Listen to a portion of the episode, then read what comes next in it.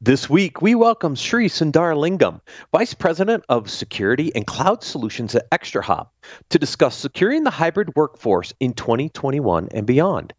In the Leadership and Communications section, it's Darth Vader Week Leadership from the Dark Side. Compassionate leadership is necessary but not sufficient. Three steps to run better and more efficient meetings and more. Business Security Weekly starts now.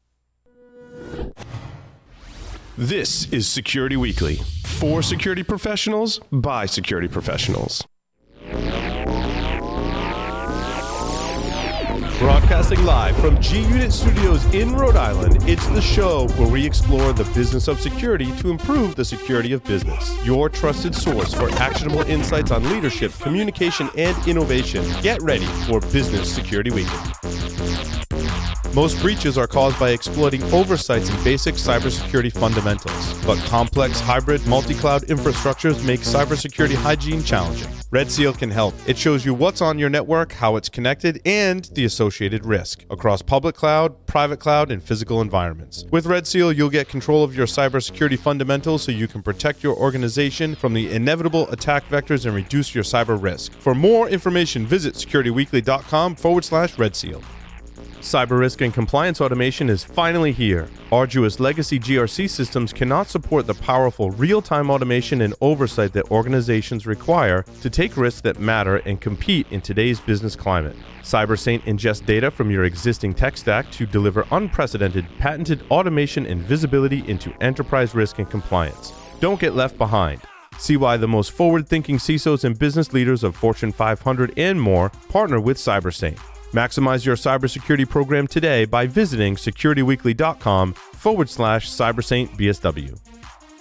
As a security leader, Cybrary for Teams was built to make your job easier. Are you struggling to measure your team's skills proficiency, provide critical or relevant role based training, or translate training investments into meaningful business outcomes? Cybrary for Teams is the industry's number one NIST aligned DoD 8140 and 8570 compliance certification and skills training platform. 96% of the Fortune 500 have employees training on Cybrary. Cybrary for Teams. Skills development solved. Visit cybrary.it forward slash solved to solve your training problems. Welcome to Business Security Weekly. This is episode number 199, recorded December 7th, 2020. I am your host, Matt Alderman, here in Colorado. Joining me from G Unit Studios in Rhode Island are my co hosts, Mr. Paul Asadoorian and Mr. Jason Albuquerque, but I think Jason's remote. Jason is remote today. Yes, it's good to be here. It's good to see we're talking about Star Wars in the next segment because I was like yesterday years old when I discovered the significance of Willrow Hood. If you don't know what that is, I'll I'll talk about it at the top of the next segment. Jason, welcome. Sorry, I thought you were in studio, but I had so many issues to get started today. I, I all good, all good. I, I wish I was in studio, honestly. Yes, well, so do I. Scythe is offering a free Purple Team workshop where attendees get hands on in an isolated enterprise environment for three hours.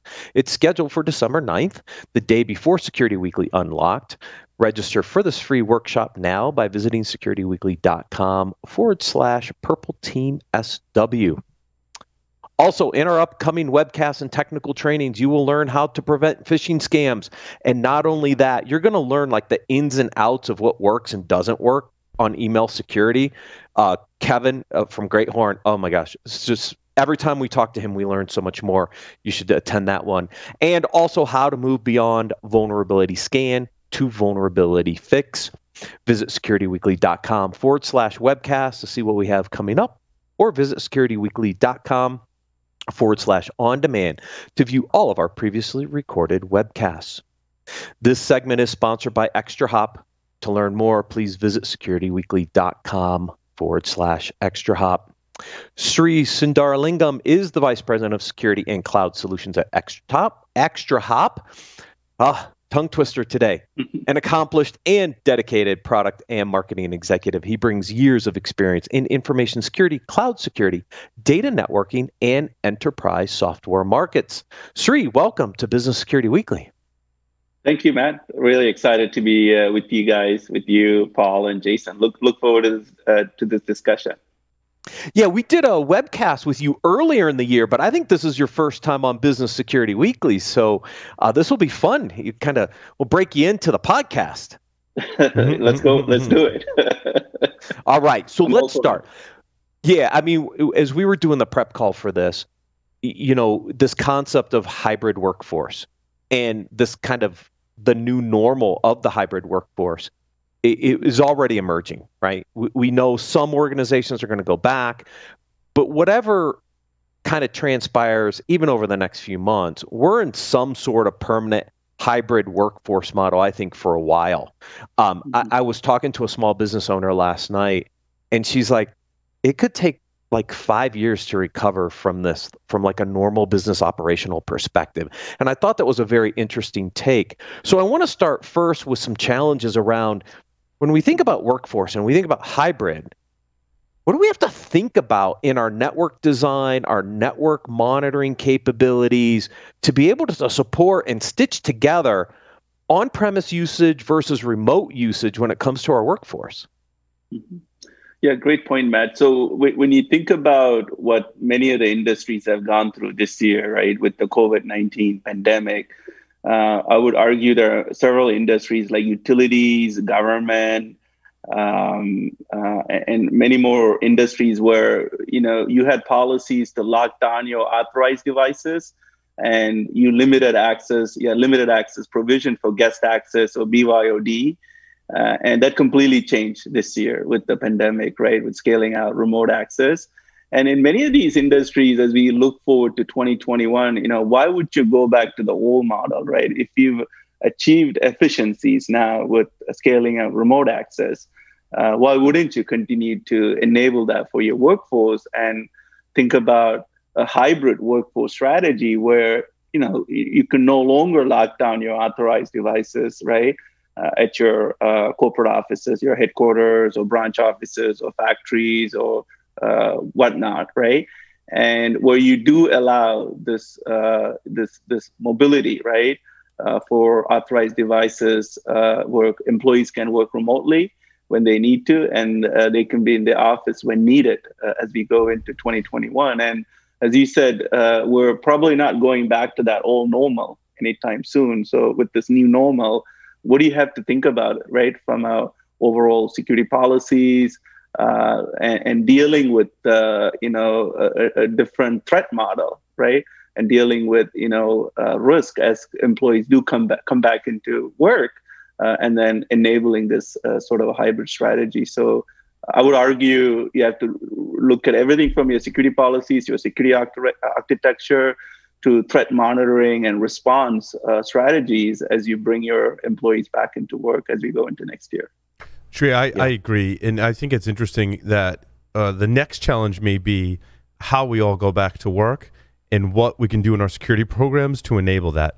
Because unless you've got a you know a really accurate crystal ball, we don't know how we're going to go back to work. Yeah. I think, and, and this is going to vary depending on industry and organization, that a certain percentage of people will work from home. I think some statistic I read in a survey said that like 30% of the people said they would love to just work from home, and their employer said, yes, keep working from home. Then you get into the next 70%.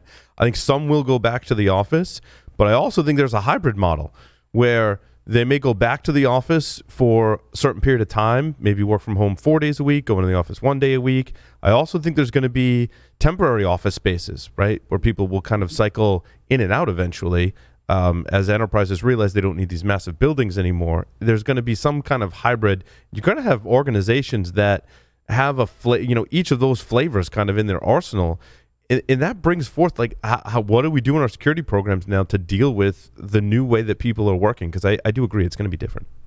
Yeah, I, I, couldn't agree more, Paul. I mean, at the end of the day, this disruption is going to change the way we work forever. It's mm-hmm. not it's not when we go back to the way it used to be because it's never going to go back to the way it used to be. Mm-hmm. I mean, you, you, know, eh, from from leadership perspective, the statistics are showing that we're just as productive, if not even more productive, in a remote workforce. Um, the statistics are showing CFOs are looking at brick and mortar buildings, saying, "Why do we even have these anymore?" So, but you know, Jason, the, don't forget the, about the article you talked about where innovation was suffering because of this work from home. Right, but that's does, does that does that lend to a scenario where we need to be better at collaborating and innovative mm-hmm. and innovative thinking in, in in collaboration remotely, or does that force us to have to be in person all the time? What's the solution? That that becomes the question, right? And and at the end of the day, I think it's going to be a hybrid approach. It's going to be a mix because you know if if we have a space where we can go in and be together um, you know, as needed. I think that's that's going to be a better option for the future than just having these brick and mortar spots that are just constantly full of people that we don't need in the office, right? Mm-hmm.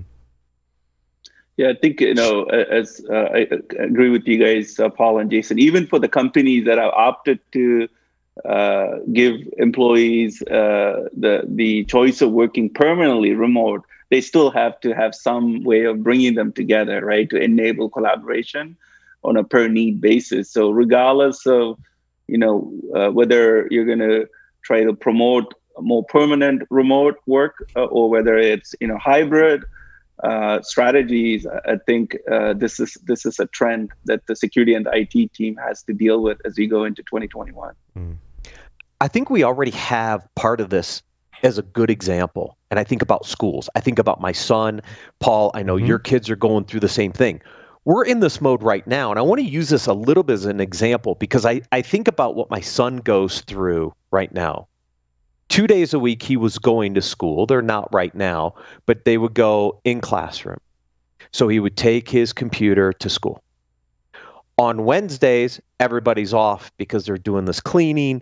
And then on Thursday, Friday, he's remote from home and you kind of flip the model for the other set of kids. Okay, so let's think about that because that's a very interesting scenario for a remote workforce. Maybe you're on site two days a week and you're not on site two to three days a week. You've got this device. Now, in my son's case, it's his device, it's his MacBook, but it doesn't have, you know, it may not have an endpoint solution on it. It might not have some of the other controls that a corporation uses. Think about that scenario from a security perspective for a second. It's at home two days it's offline one day, it's at school for two days. Mm-hmm. How do we start to think about behavior analysis? How do we start thinking about? Remember, we were talking about using machine learning and artificial intelligence to help identify outliers. In that scenario, that's pretty difficult. Yeah, I mean, great point, Matt. And I think uh, the the risk model has changed. So your whatever your old framework that you had for monitoring and responding to threats, uh, you have to reassess it, right? Like for example, through remote access, uh, you could limit access to uh, specific applications and resources, right? Uh, when you scaled up remote access, but when that employee goes back into work with their authorized and BYOD devices, right? Now you're in a situation where uh, they're going to have possibly like especially in the case of let's say authorized devices they could have uh, you know more access than they had through remote access and you know an infected device whether it has a, a endpoint protection capability or not i mean it's, it's a higher risk device right? Uh, in terms of when the, when those employees go back into work uh, and you know uh, how do you how do you kind of think about uh, monitoring, you know, those risky uh, behavior, right? I mean, the, the threat itself could have uh, initiated when the employee was at home, right? The device may have gotten infected. There have been some uh, suspicious activities coming through remote access, but now that employee is back at corporate and have full access to the corporate network. Yeah. Jason, I'm curious how you start thinking about this from a policy mm-hmm. It, and then that drives into some process work and then it drives into some security tool control discussions. Oh, yeah. Totally. I mean, I mean you... when we when we first kicked into remote workforce, we spent a lot of time um, just working on process with our most high risk business units, right? So finance, HR, uh, you know, business units of that nature that that are really dealing with our most sensitive information. Uh, and we started redefining processes so that way we could enable the the remote workforce. I think I think step one is understanding the process. Step two is understanding what type of data is moving around, and then from there figuring out what you need to protect. But we spent a good amount of time focused on HR process and finance process out of the gate. Yeah. I mean, the process is a big part of this. Yeah, um, you don't need process. You just need SASE, and you're all you're all good. I, I, but I say that half kidding. It actually, when you dig into that technology, could really help your organization because I think you can work towards a point where it doesn't matter what device or what type of device someone has. Now you still have to protect the data, so uh, that that's a thing.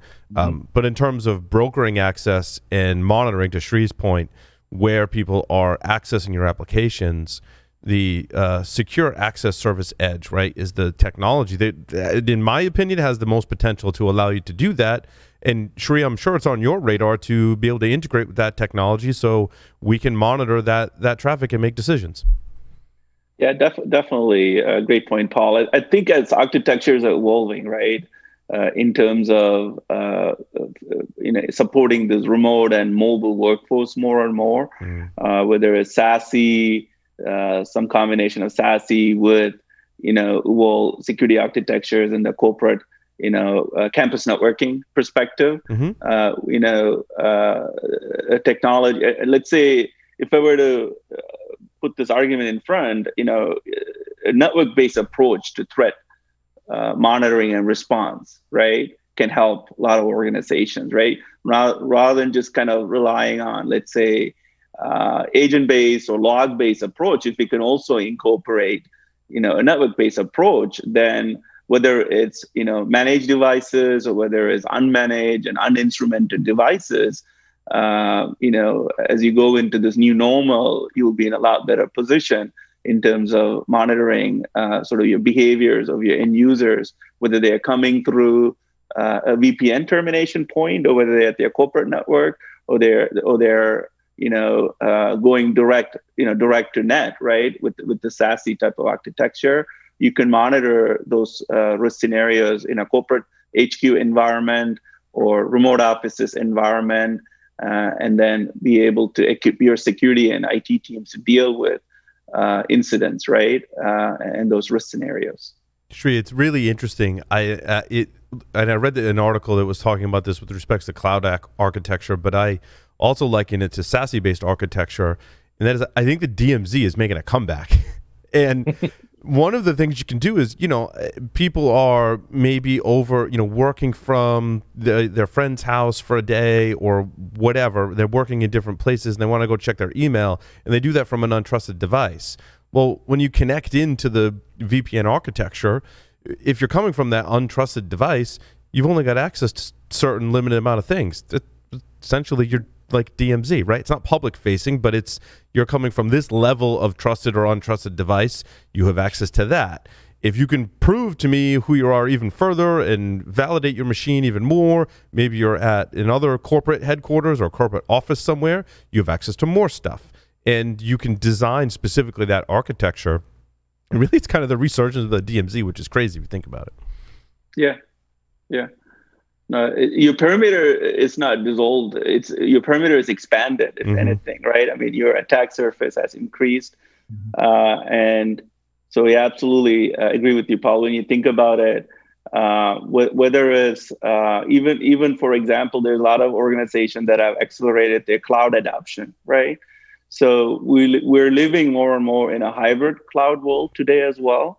So I think the job of the the security teams has even gotten difficult in terms of you know monitoring and responding to threats, right, in a hybrid world environment. Uh, and as architectures are being kind of rethought, right, projects like network segmentation and access policies, for example, uh, how do you give them you know the right tool, right, in terms of uh, uh dealing with the hybrid enterprise architectures and dealing with you know new threats as they evolve. Mm. Sri, one of the stats you gave me when we were preparing for this is you're still seeing 60 to 70% unmanaged devices. I mean, we know that the endpoint vendors are loving this environment because they're putting endpoints on as much stuff as they can.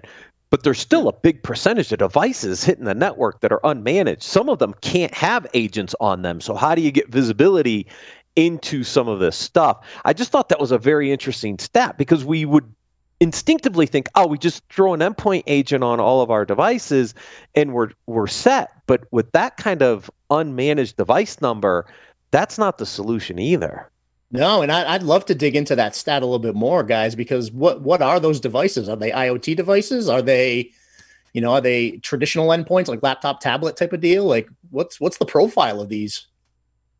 Yeah, great, great question, Jason. So uh, when uh, when a lot of the organization went remote work earlier this year, uh, we as an ExtraHop did a study through the threat telemetry that we collect worldwide uh, and, and you know we we analyze uh, petabytes of data right uh, on a daily and weekly basis. So what we saw was was very interesting. Initially, uh, even though the, the the connectivity went down in terms of the end users uh, not being at the offices anymore, there was still a lot of you know treadmills to you know obviously it's printers right? Your smart televisions to you know uh, video right? Your video monitoring systems you name it right? So a lot of those devices initially uh, were active and then and then they also went down the it team started to turn down those i mean not the video monitoring security monitoring but the mm-hmm. treadmills and a lot of those iot uh, smart screens or smart tvs a lot of them were going offline so it was really really interesting to see how they were trying to contain risk uh, when they were in, in off, uh, they were in at office. Now, as you go back to work, a lot of those devices are going to get turned back on, uh, turned back up on, right? So yeah, that 60, 70% of those unmanaged devices are, uh, there's uh, a good percentage of that is uh, IoT devices that are unmanaged. Well, they're managed in terms of you're deploying them for a, a particular, you know, use case, particular benefit for your organization, right? uh, like treadmills, for example, right? That is connected to your corporate network, but uh, they're unmanaged or un- uninstrumented from a security perspective, uh, for example, because they may not even generate logs for you to look at. If there was an, a targeted attack that compromised one of those devices, and then the and then the actor, right, the attacker. Uh, sort of uh, uh, navigated from that compromised device uh, to internally within your corporate environment it's very difficult to go back and trace you know where did this attack originate from right so definitely uh, a good percentage of those devices are iot devices and there's also uh, on a normal scenario we would see a lot of byod devices as well so um, so that's that's where that number was coming from which is quite scary and we know we covered earlier today some of the Android uh, apps out there that are extremely vulnerable. Some of these are embedded in some of these TVs and other devices that yeah, are sitting actually, on your network. I think my tread my treadmill runs Android, Matt. Mm-hmm. Tie it all together. Yeah, it does. Yeah, I have, I have got smart uh, uh, treadmill, and it does run Android. Yeah, some of your smart TVs or some of these other devices could be potentially running Android. And it, we know I, there's a bunch of vulnerabilities out there, so they are when gateways. You upgrade the firmware, just talk about how weird the networking is. It won't do that over an encrypted Wi-Fi connection. It has to be an open Wi-Fi connection. So talk about the challenges of securing some of these devices, both in your homes yeah. and in the workplace. It can be very challenging, allow, forcing you to make rules uh, and exceptions to those rules to support these devices, which we hope we apply proper network segmentation. But of course, since Sri is here, you want to monitor for that to make sure that your segmentation right. is is it really segmented or is it just on a different subnet and there's any any allow. It's a great point, Paul. Like uh, a default configuration on many of these uh, IoT devices, whether it's smart TVs or mm-hmm. right uh, from that to video uh, monitoring system to even treadmills the default configuration uh, does not enable SSL or right secure communication. Uh, and you know, while the IT team has the the best interest to configure deployed properly, sometimes sometimes they miss it, right? Mm-hmm. So being able to monitor, you know, uh, sort of IoT devices that are pro- uh, they're whether they're provisioned for secure communication, right? Whether they're uh, sort of deviating from their normal behavior, right? Uh, th- that's all very critical. Uh, and I would say, you know, it should be a double prong effort, right? Secure those devices, as you said, uh, enable secure communication, you know, patch them, right? If you can patch them for any latest vulnerabilities. And then the other, the flip side of it is monitor them, right? All of these uninstrumented, you know, unmanaged uh, devices from a security perspective, right? As well as BYOD devices mm-hmm. when they're all going to come back into the corporate environment. Yeah. Sure. when we think about just the base deployment model now for monitoring your network. We got to think about on-prem, we got to think about remote access, and we have to think about cloud at at a minimum, right? How do you effectively deploy that and then bring all that back together in a centralized way to really support threat detection and response, right? Because we do need some correlation with logs, maybe we do need some correlation with threat intelligence. But but how do we really get good visibility into those kind of three main categories of of network areas? Yeah, no, great, great question, Matt. And th- that's part of the struggle right now, right? Like uh, the security teams have disjointed data set, right?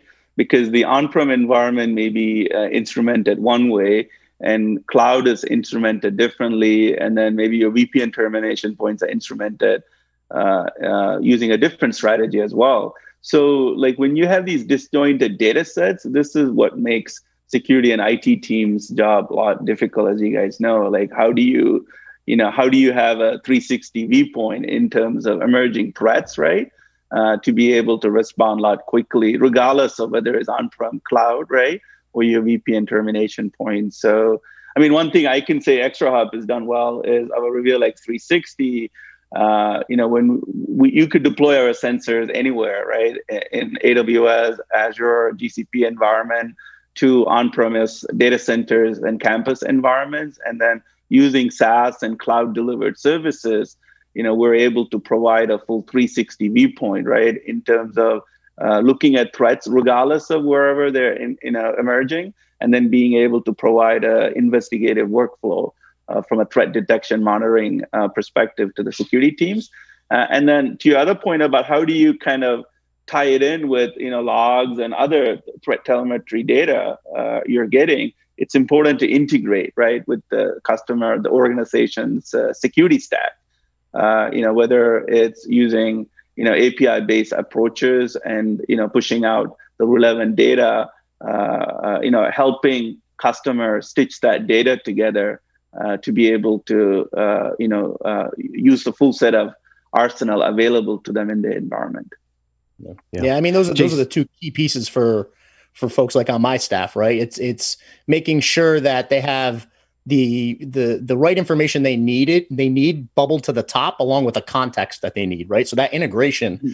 piece is is a key a key item for me. I mean, you know, uh, my my my staff can't effectively uh, respond without that context, right? In, in, in, that integration into all the different type of applications. I'm even talking hosted applications like the Salesforces of the world, Azure Active Directory, right? Getting all of that context in together.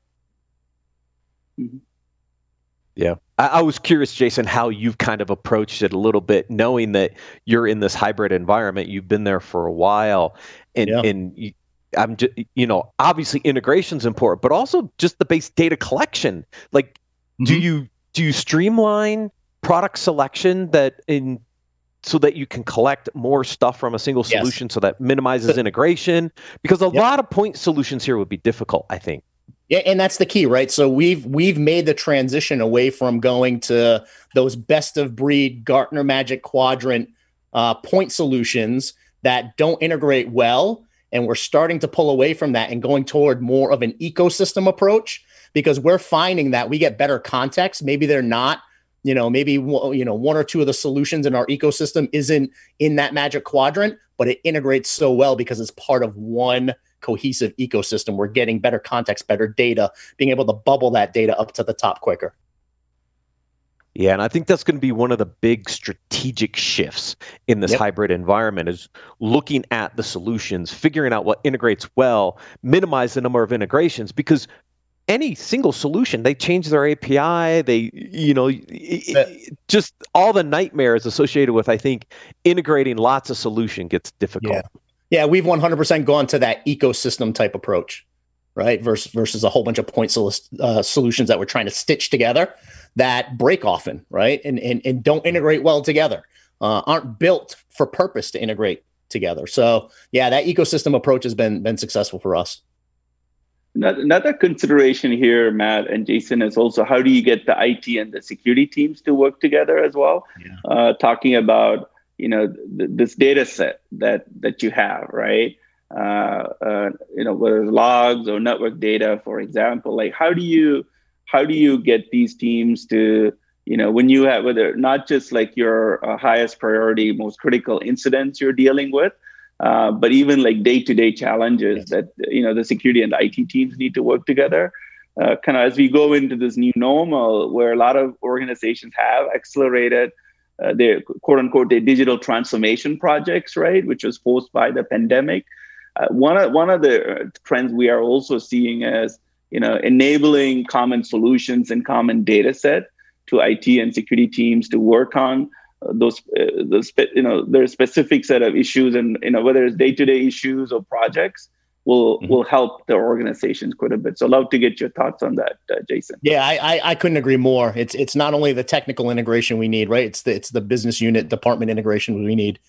Uh, you know, I one of, I, have spoke about it on the on the show plenty of times. At this point, our IT operations team is is a glorified security team, right? Because they're so those two teams are so integrated together in the day-to-day operations and projects, initiatives, working incidents together.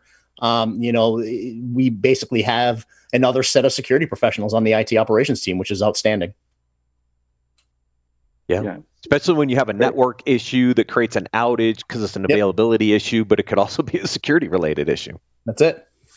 Yeah, yeah, and this has been our experience as well at ExtraHop. But we found, uh, you know, a lot of our customers, you know, their security teams, even though may buy our product and they deploy their network, the IT ops team, right? To your point, Jason, will get interested in terms of, hey, can we share that solution with you?